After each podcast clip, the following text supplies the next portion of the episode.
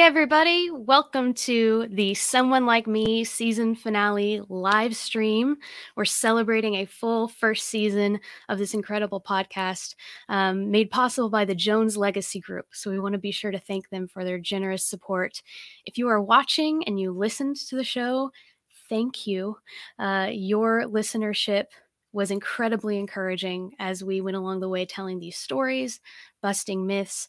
And we're so grateful to be here for your questions. This is what today is all about. Whether you had questions about survivors or about any of the myths we talked about or domestic human trafficking in general, there are a couple experts on this stream who can give us a lot of important information. So let me take a second to introduce who you're seeing on the screen. Uh, my name is Leslie. I got the um, privilege and honor to host this season of Someone Like Me, talking to survivors, telling their stories. Uh, we have Margie Quin, who is the CEO of End Slavery Tennessee. Uh, Derri Smith, who is the founder of End Slavery Tennessee, and Gregory Byerline, who is the producer, editor, and kind of um, the brains behind this whole show and the impetus for why it's here. So, thank you all on the screen for being here. Um, again, this is to answer your questions. So, if you have any questions that come up, you can just put them in the comments below, and we want to spend a good amount of time talking about those questions. That's what this is all about. While you do that, uh, we have a couple things we want to touch on. We want to share a clip or two that some of us thought were important from this season, and then tell you some ways you can get involved with End Slavery Tennessee and their work. This first season, we covered a ton of topics and they were every story was different like there was vulnerability addiction domestic violence demand hiv grooming so many topics that were wide ranging. Um, and one of the first clips that Derri actually submitted as being an important clip that she kind of thought was really um, something we need to relook at was a clip from Stephanie's episode, the very first Survivor episode we ever had. Um, so let's play that clip, and then Derri, you can tell us more about why you chose it. What did your life look like uh, before your experience? That brought you to End Slavery Tennessee? Before my experience that brought me to End Slavery Tennessee. So like childhood, yeah. teenage years. Yeah. Um, yeah. As a child, um, wasn't very well to me. I guess it was normal because it's the only thing that I knew. But I had an alcoholic father and a mother who struggled with addiction. Mm-hmm. My father left when I was two years old, and not only did my mother struggle with addiction, but she, um, I guess she sought out different men um, so there would be random men who would stay the night. Um, I know she got married about five times. So um, there was sexual abuse from some of those men. Um, my mother was very emotionally detached, sometimes not even physically present. I remember at one point I was maybe 12 years old and left in charge of my brother and sister for two weeks. And wow. she went on a rendezvous with one of her biker husbands, and uh, we had ramen noodles. For- hmm.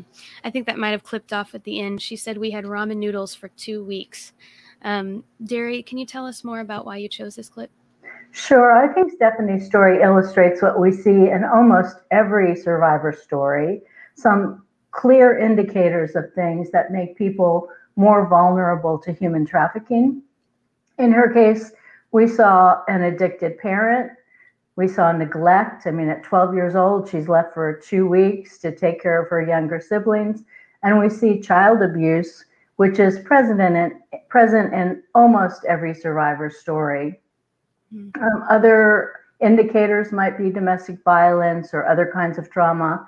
So, really, I think it's so important to realize that every state needs to have a system in place that flags those indicators and intervenes with services for those young people before trafficking ever happens. Hmm. I remember you telling the story in this time that we've been talking, developing the show about hmm.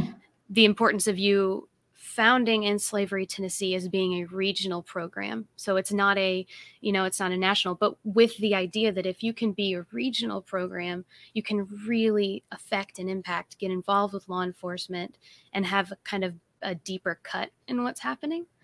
Um, and that's one of the really awesome things about how End Slavery Tennessee works. And a lot of people ask how they can get involved. The first way we want to tell you about, Margie, I'll have you take over and tell us about um, Voices of Freedom, which is the yearly fundraiser. So, Margie, go ahead and tell us about that and how people can get involved.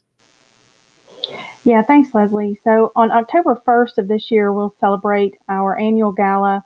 Uh, obviously, we usually have it in person, um, and it's a fantastic event. But this year, we're going virtual, uh, and you can stream the event. Yes, uh, our uh, we were going to have it at Loveless Cafe, but they are they are now going to be providing the meals. You can buy a table for ten folks. Um, if you have a big family or a close knit family of friends, mask up and get some great Loveless meals and stream that uh, there at your house or on your back patio. Um, this is something that we've never done before, but couples tickets are going to go on sale today. Um, so we're thrilled to announce that um, those can come with a meal or without a meal, and uh, you would get access to the live stream as well as um, the live auction that's going to be going on. So I encourage you to uh, go to our website and learn more about the Voices of Freedom. Um, there are going to be some short films um, that are going to be similar to the Someone Like Me uh, monologues. The, these stories, these are actual survivor stories acted out. Uh, it's going to be tremendously impactful.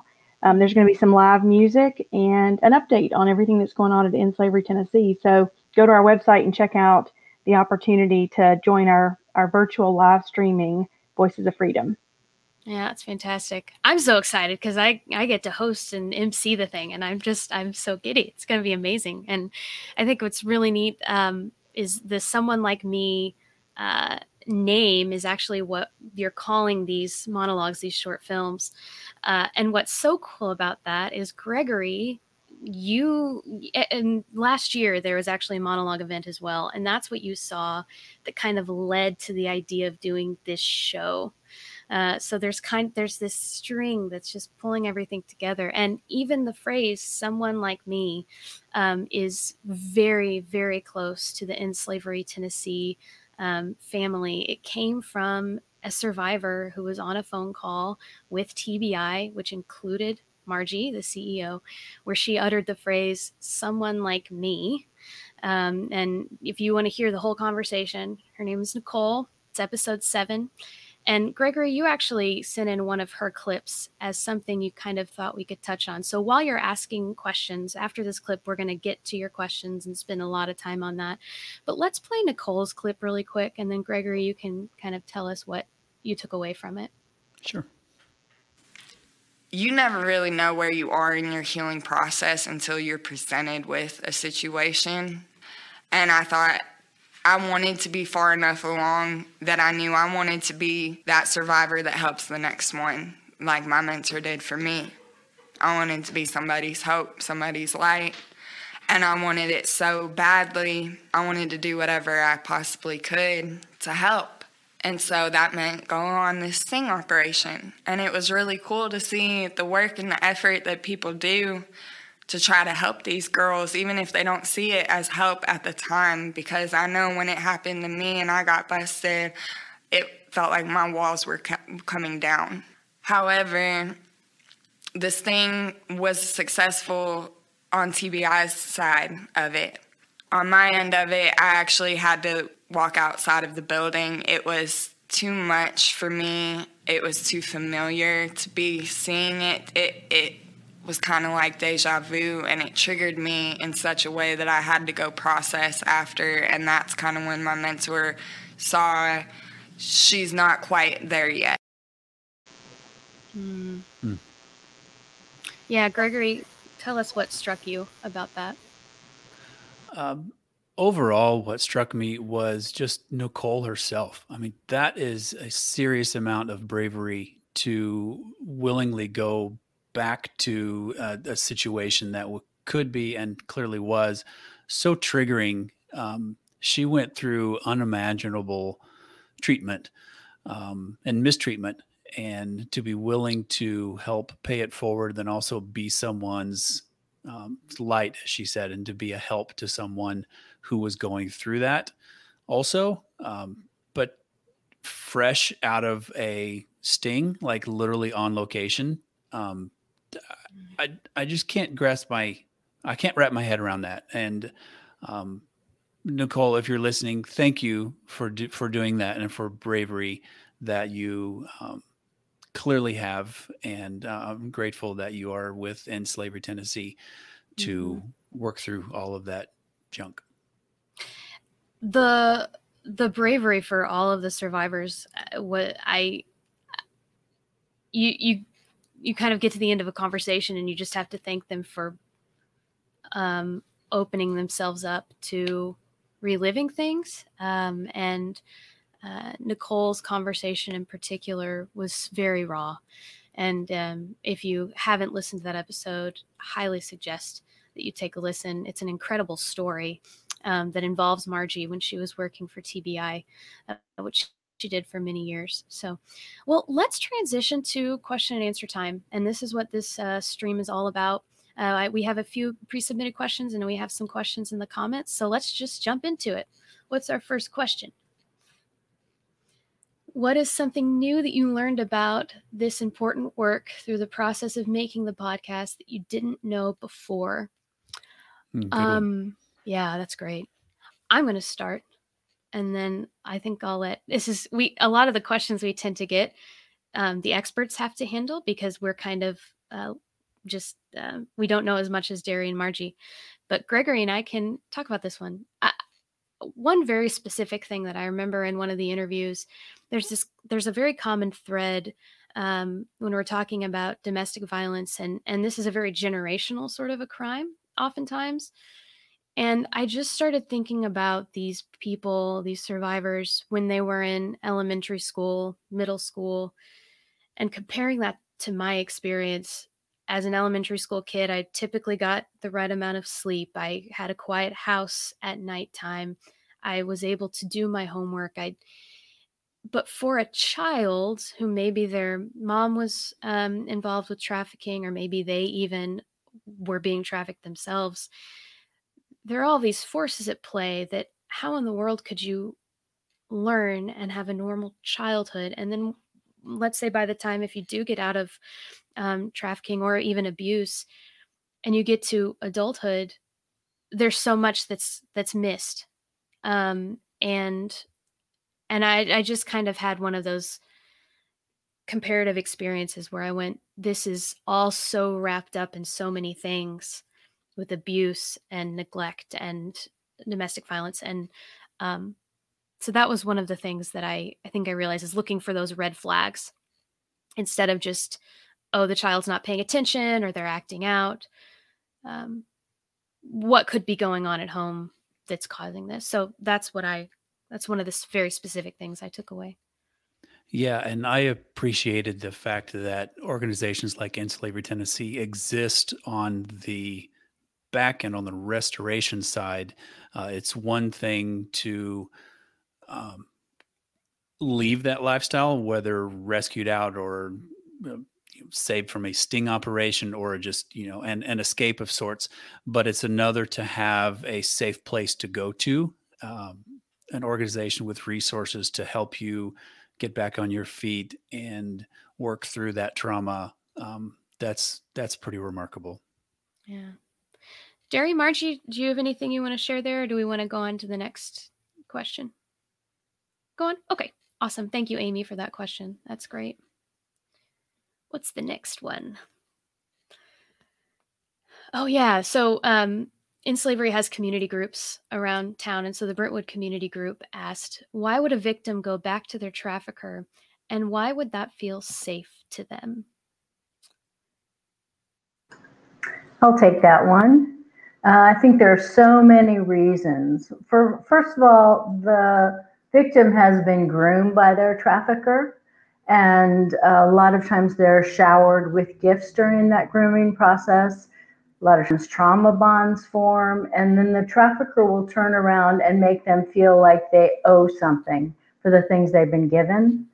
Also, victims often see their traffickers as almost omnipresent. I'm sure the traffickers are perpetuating that image. And so they feel like no matter where they go, that trafficker is going to know where they are and you're going to be able to find them. And so they fear the repercussions.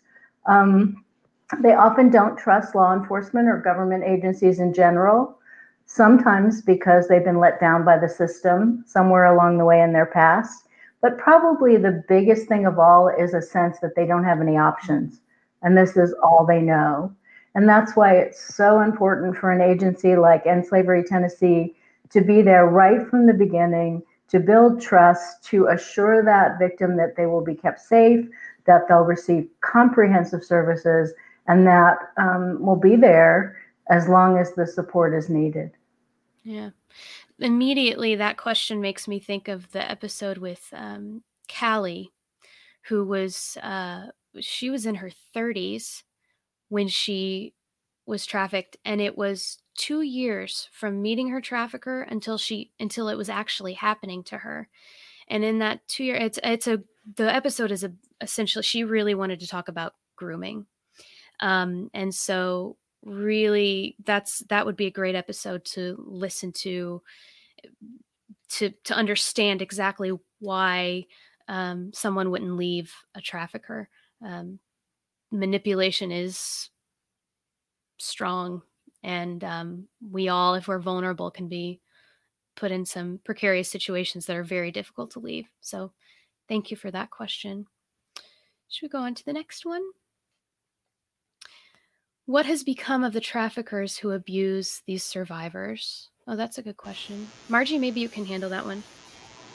Yeah. Um, so, in some cases, obviously, these pr- traffickers are prosecuted. Um, many victims do want to see justice or seek justice uh, through conviction. And um, I can tell you that on the enforcement side, we were always far more successful with that when a victim had been through services at End Slavery Tennessee because they're there to walk that really tough journey mm-hmm. with law enforcement um, and the court system, which can be triggering and painful and adversarial.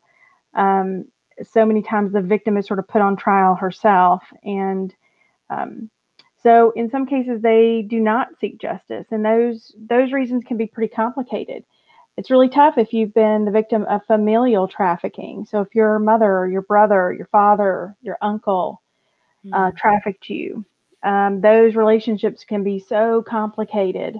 Uh, and many times, uh, victims of trafficking, especially familial trafficking, do not want the responsibility and the added trauma of putting their mother in jail or their father in jail or their brother in jail. And so, for different reasons, there are different outcomes on trafficking cases. But I think that more and more, uh, at least over the last five years, we are seeing more and more convictions for trafficking. Uh, and I would say, um, not just because I, I'm now the CEO at End Slavery Tennessee, but um, I can tell you that that in in large part that is because of the kind of services that End Slavery Tennessee can deliver uh, for a victim one of the things that has come up in this season that I'd love if you could talk a little bit more about, Margie, are the laws that have changed and how, um, and I can't remember the year, but at some point there, there was a time when child prostitution, a child could be criminally charged with prostitution. And that has changed, which has affected traffickers, right? I mean, that's, there are more convictions because the laws have changed, right? Am I am I sure? Yes, absolutely. So, um, in in some ways, um, we have broken down barriers by uh, creating great uh, state policy. So, one of the first things we did uh, as a state when we started looking and recognizing trafficking for the problem that it was was decriminalize prostitution for minors, and that happened in 2011. We were one of the first four states in the nation to decriminalize prostitution for minors. That doesn't mean we made prostitution legal. It means we were just no longer charging children um, with prostitution. Hmm. And so uh, when the code is in conflict, so you had part of the code that said these victims, these children were victims of trafficking, and then you had another area of the criminal code that said no, these these kids are criminals. Um, we can't have conflict like that within within the Tennessee Code annotated. So once we did that, we could really start to educate um, law enforcement and the community and the media about, you know, there is no such thing as child prostitution. There is no such thing as teen prostitution. Mm. Um, and so that kind of broke down the barriers and started this kind of landslide of, of opportunities for new laws. Um, instead of it now being a, a, misdemeanor to purchase a child for sex, is if the child is under the age of 15, it's a class A felony, which is the same charge as murder, for instance. Mm-hmm. So the mm. state has taken really seriously this idea of the buying and selling of our children. And in 2014, we actually changed the trafficking statute to add purchasing in so that, uh, and the legislature's intent there is to make sure that uh, people who go out and, and intentionally purchase a child for sex uh, can be charged under the trafficking statute. That's not solicitation for prostitution or just regular solicitation, which is a class C felony. It is, um, in most cases, either an A or B felony. A felony if it's under 15, B felony if it's 15 to 18. Okay. Thank you for that. Uh, let's move on to the next question. Is there somewhere in Maury County that I could support and offer some kind of volunteer work? Ooh, great question. Um, Derri, Margie, Margie, you want to take that? Yeah, sure. So um, we've got a great Spring Hill group um, that we would love to to get you in touch with.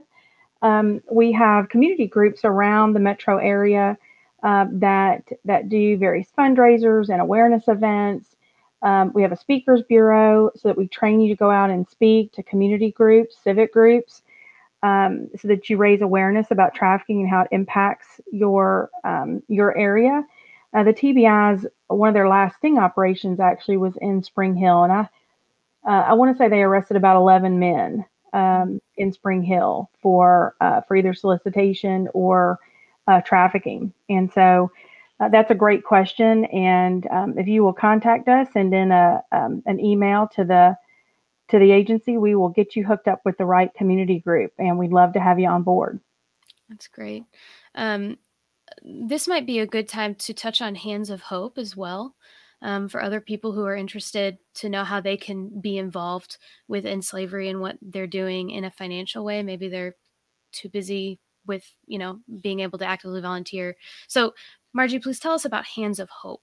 Yeah, th- thank you. Um, and this is a great time to join Hands of Hope.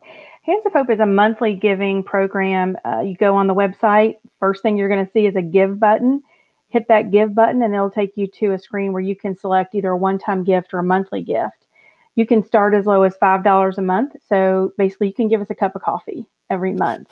Um, it's a great way to start if you're new to charitable giving. Right now, we have a donor who's going to match every first time gift in Hands of Hope. Um, and yeah, and that is just fantastic. Mm-hmm. So, what that does for End Slavery Tennessee is give us the confidence and peace of mind um, to know that we're going to get a certain amount of donations, uh, a certain influx of resources into our agency each month. So, we can then start to really plan uh, our operations um, and our restor- restorative uh, options for survivors. Um, for instance, this this month we have been helping a, a young survivor, a juvenile survivor, prepare for her first year in college. So we've been helping her kind of outfit her dorm and get her school supplies.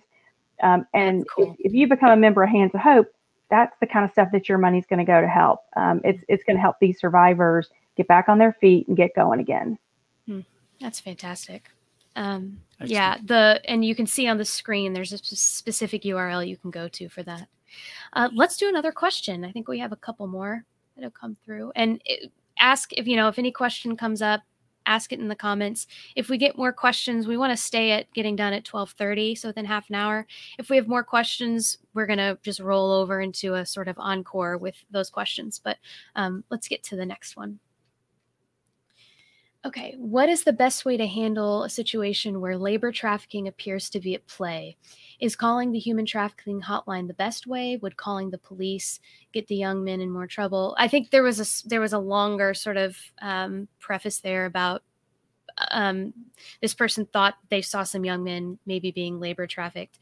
That was uh, a conversation that we hope to get to in a future season. So, Derri, do you want to talk about that? Actually, Margie was going to oh, handle Margie, that. Margie, go for it. Yep.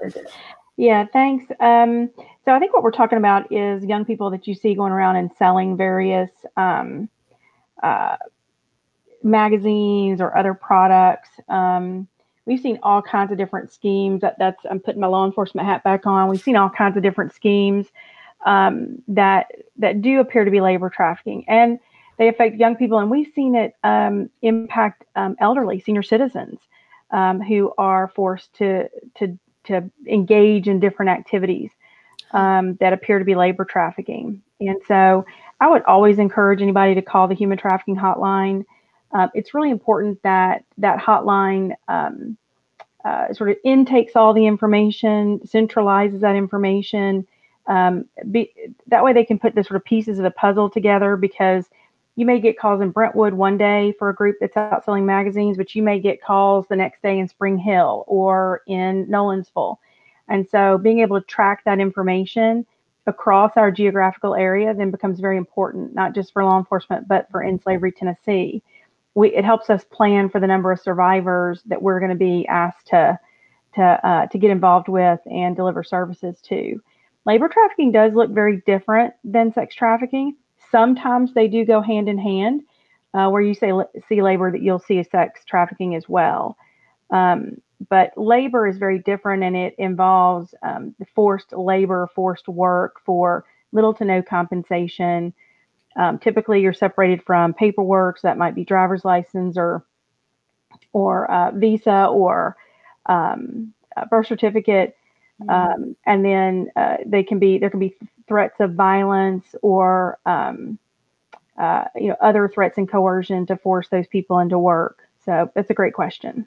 Yeah, that's call great. the hotline. Call the hotline. Uh, next question. I think we had another live question that came through. As a college student, what are the best signals to look for when red flags don't seem as obvious for our demographic? Well, that's a good question. Mm-hmm. So, college students. Uh, Derri, do you want to uh, start with that one? Sure, I'll start. Um, I, I think there are so many red flags. So, a lot of times you just have to try to trust your gut when you know something's wrong. And as a student, you have access to what's going on with your peers that other people don't, that older people don't. And so if somebody you know has suddenly changed, um, if they suddenly have an older boyfriend who seems to be always there and answering questions for them, if they suddenly, um, their studies have dropped, they're missing classes, uh, there could be so many signs um, that are happening and what I'd encourage you to do is to go to our website. We have a pretty comprehensive list of red flags. They're broken down even by the ones more likely for minors and older people. Obviously, if you see one or two of those red flags, it doesn't necessarily mean trafficking. But if you sense something's wrong and you see some of those red flags, it's always better to speak up. Call the hotline the you know we're told by the the Tennessee Bureau of Investigation agents they'd rather you be wrong and call than you be right and not call. Mm. That's great. Margie, do you have anything to add to that? Nope, all good. Okay. We have another question. And actually, let's go ahead and just, for those people that need to get off, um, could only join us for a half hour, let's, we're going to just wrap up really quickly and then we're going to come back uh, on this same stream. So you don't have to worry about um, finding a new link or anything. Um, but we wanted to take just a brief moment to remind you to subscribe to the podcast, Someone Like Me. Um, even though the first season is done, we're actively planning on season two, gathering topics, um, gathering survivors that want to tell their stories. Um, and so your support can actually make that happen. Uh, Jones Legacy Group made season one happen. We're so grateful. And the more people listen, the more people give, uh, we can actually make this thing happen for a second season. So, uh, endslaverytn.org and the podcast links are um, very findable. It's very easy to find them. So, if you listened this season, thank you. Um, we thank you. The survivors thank you. It's important um, just by listening. Uh, it it educates us so much to just listen to other people's stories. So thank you for everyone who's joined us for this, this first half hour. Um, hang on, we're going to roll right into more questions. I think we have some more questions. And so if you can stay online with us, please do. So thanks for joining us. And um, we're going to play our little video thing uh, before we come back. So bye, everybody.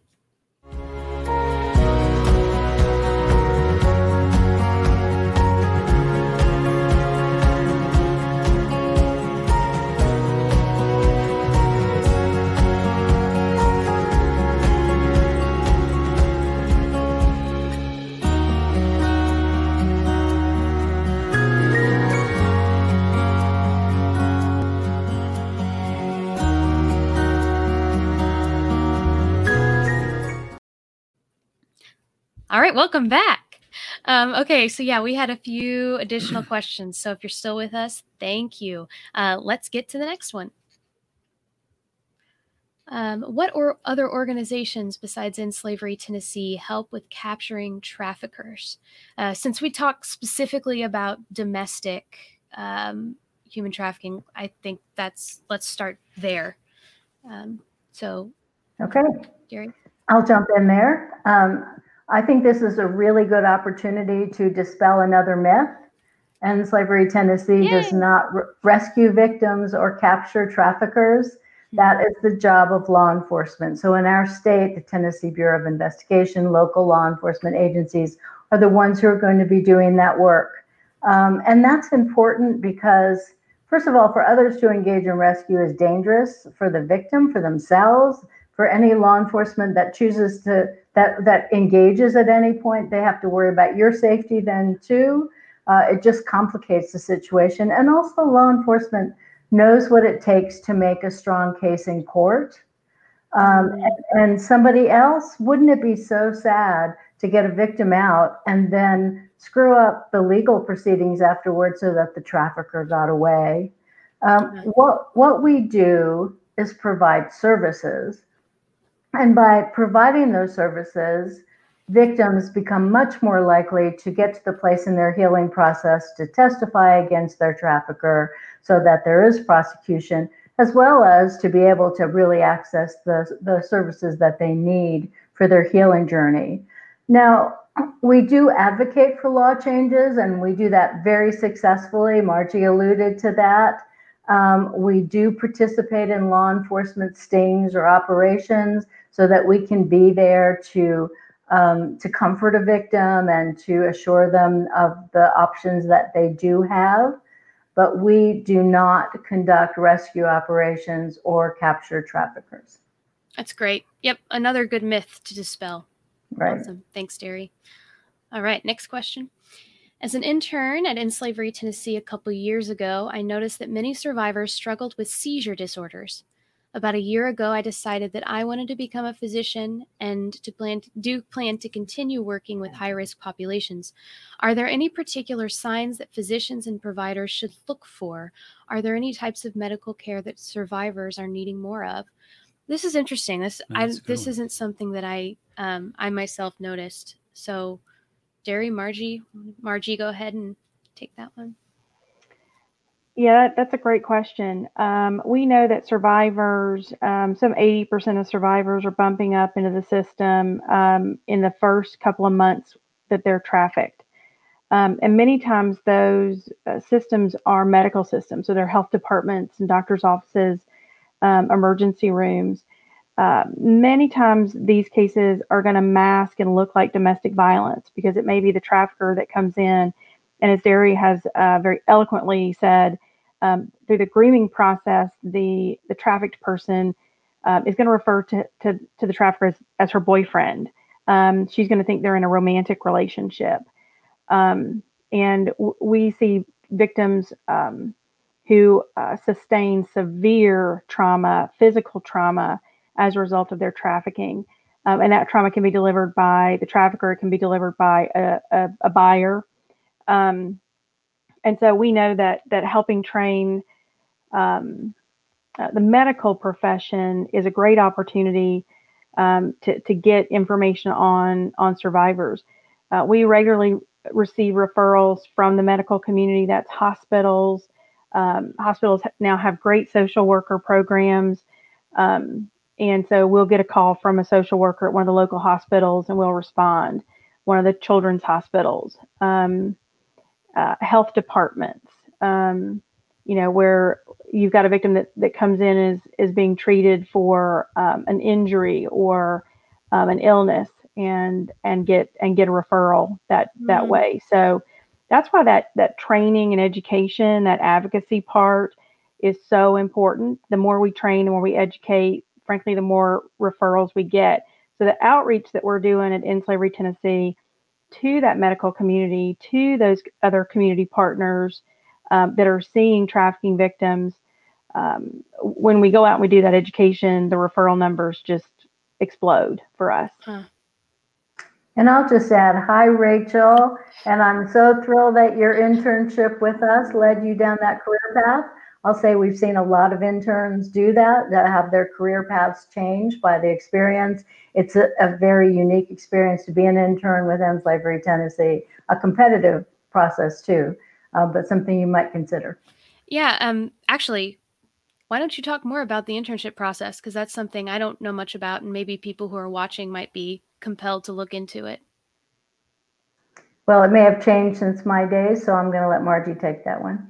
Yeah, just you can hit our website again. Uh, the the link I think is going to be um, uh, in this in this uh, live Facebook event.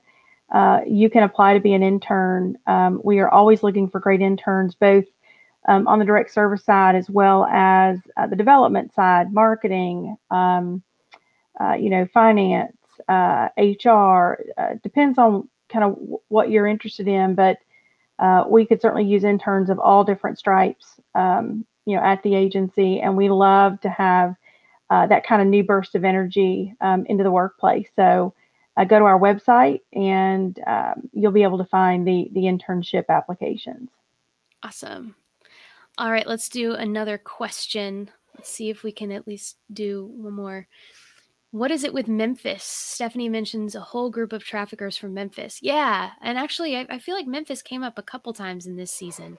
So, what? Um, this is a very localized question for Tennessee.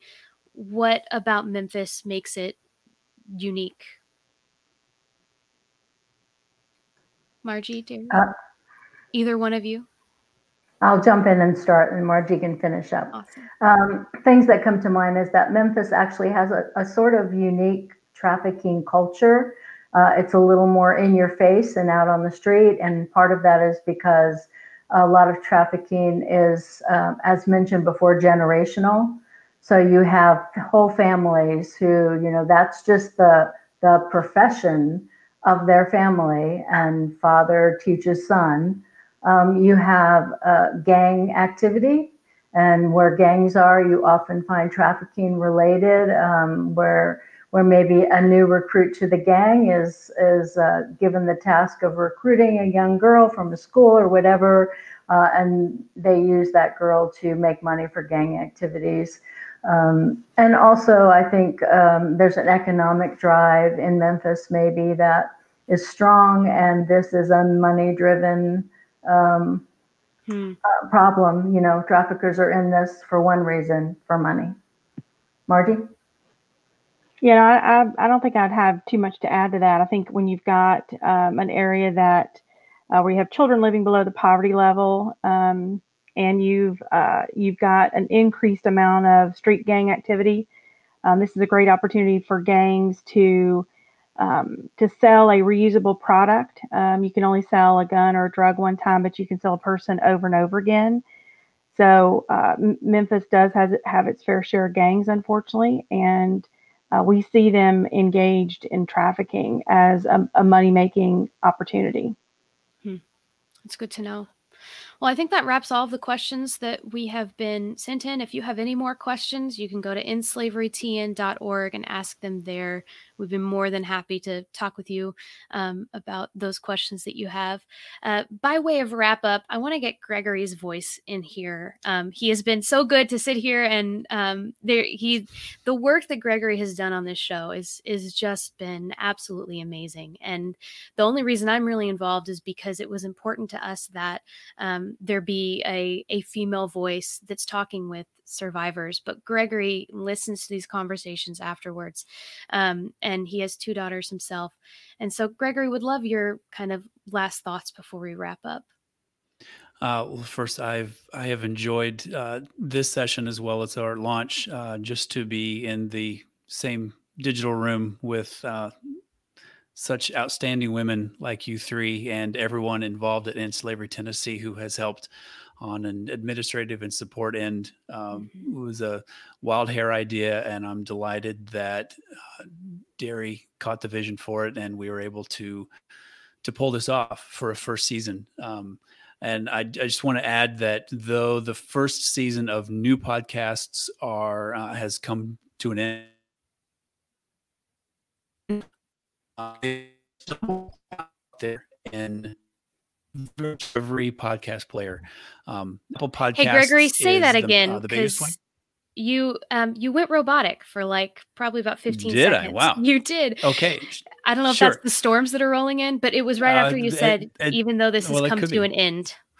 Yes. Yeah. Uh, even though season one of Someone Like Me has come to an end, those episodes are still available through your chosen podcast player. Um, the, the big ones are Apple Podcasts, uh, Google Podcasts for uh, Android users. Uh, they're also on Spotify. Um, they're, you know, pick your podcast player app, Luminary, Stitcher, Deezer, out overcast castro i mean they're virtually everywhere just search someone like me and look for the green square and and you'll see it um, each of those players has uh, the little curved arrow that is a share feature so if you come across an episode that you know somebody would be interested in hearing you can share directly from there um, It's also worth so mentioning that the website uh, has an embed player for each episode as well. Yes. Each episode has its own page. So if if you don't have a smartphone, because there are people out there who don't have smartphones, or you want to share it with somebody who might not be technologically savvy, we all know Yep. those people. You could just go to the website um, and find the link for the individual episode and share it that way. So Yep. So um, all of season one is available and um, subscribe so they automatically come to you because I'm pretty certain there's going to be a couple bonus episodes in between seasons. I'm going to do a little hint there. Um, but again, thank you for listening. Um, it's we do this to have these stories heard and to make them shareable, and podcasting is the platform for that. Um, I have withdrawn the idea of video podcasts because we definitely want to keep the uh, survivors identity anonymous so the audio podcast is the medium for stories like these Mhm. um, so please subscribe and keep your ears peeled for season two as it comes along And remember, uh, tickets, some couple tickets for the Voices of Freedom event, which is happening October 1st, have gone available today or have become available today. Um, you get a nice dinner from Loveless, and then you get to join us for a virtual gala um, to help support End Slavery Tennessee. And then look into Hands of Hope, which is the monthly giving program for End Slavery. So, everyone, it is it was so good to see all of you. And thank you for watching at home as dogs come in and out. I'm sure you've been seeing my dog. she she needs to go outside, I think. So, thank you everybody for watching and it was good to see all of you again and remember to subscribe and rate and review the show and we will see you in season 2. thank you very much Bye.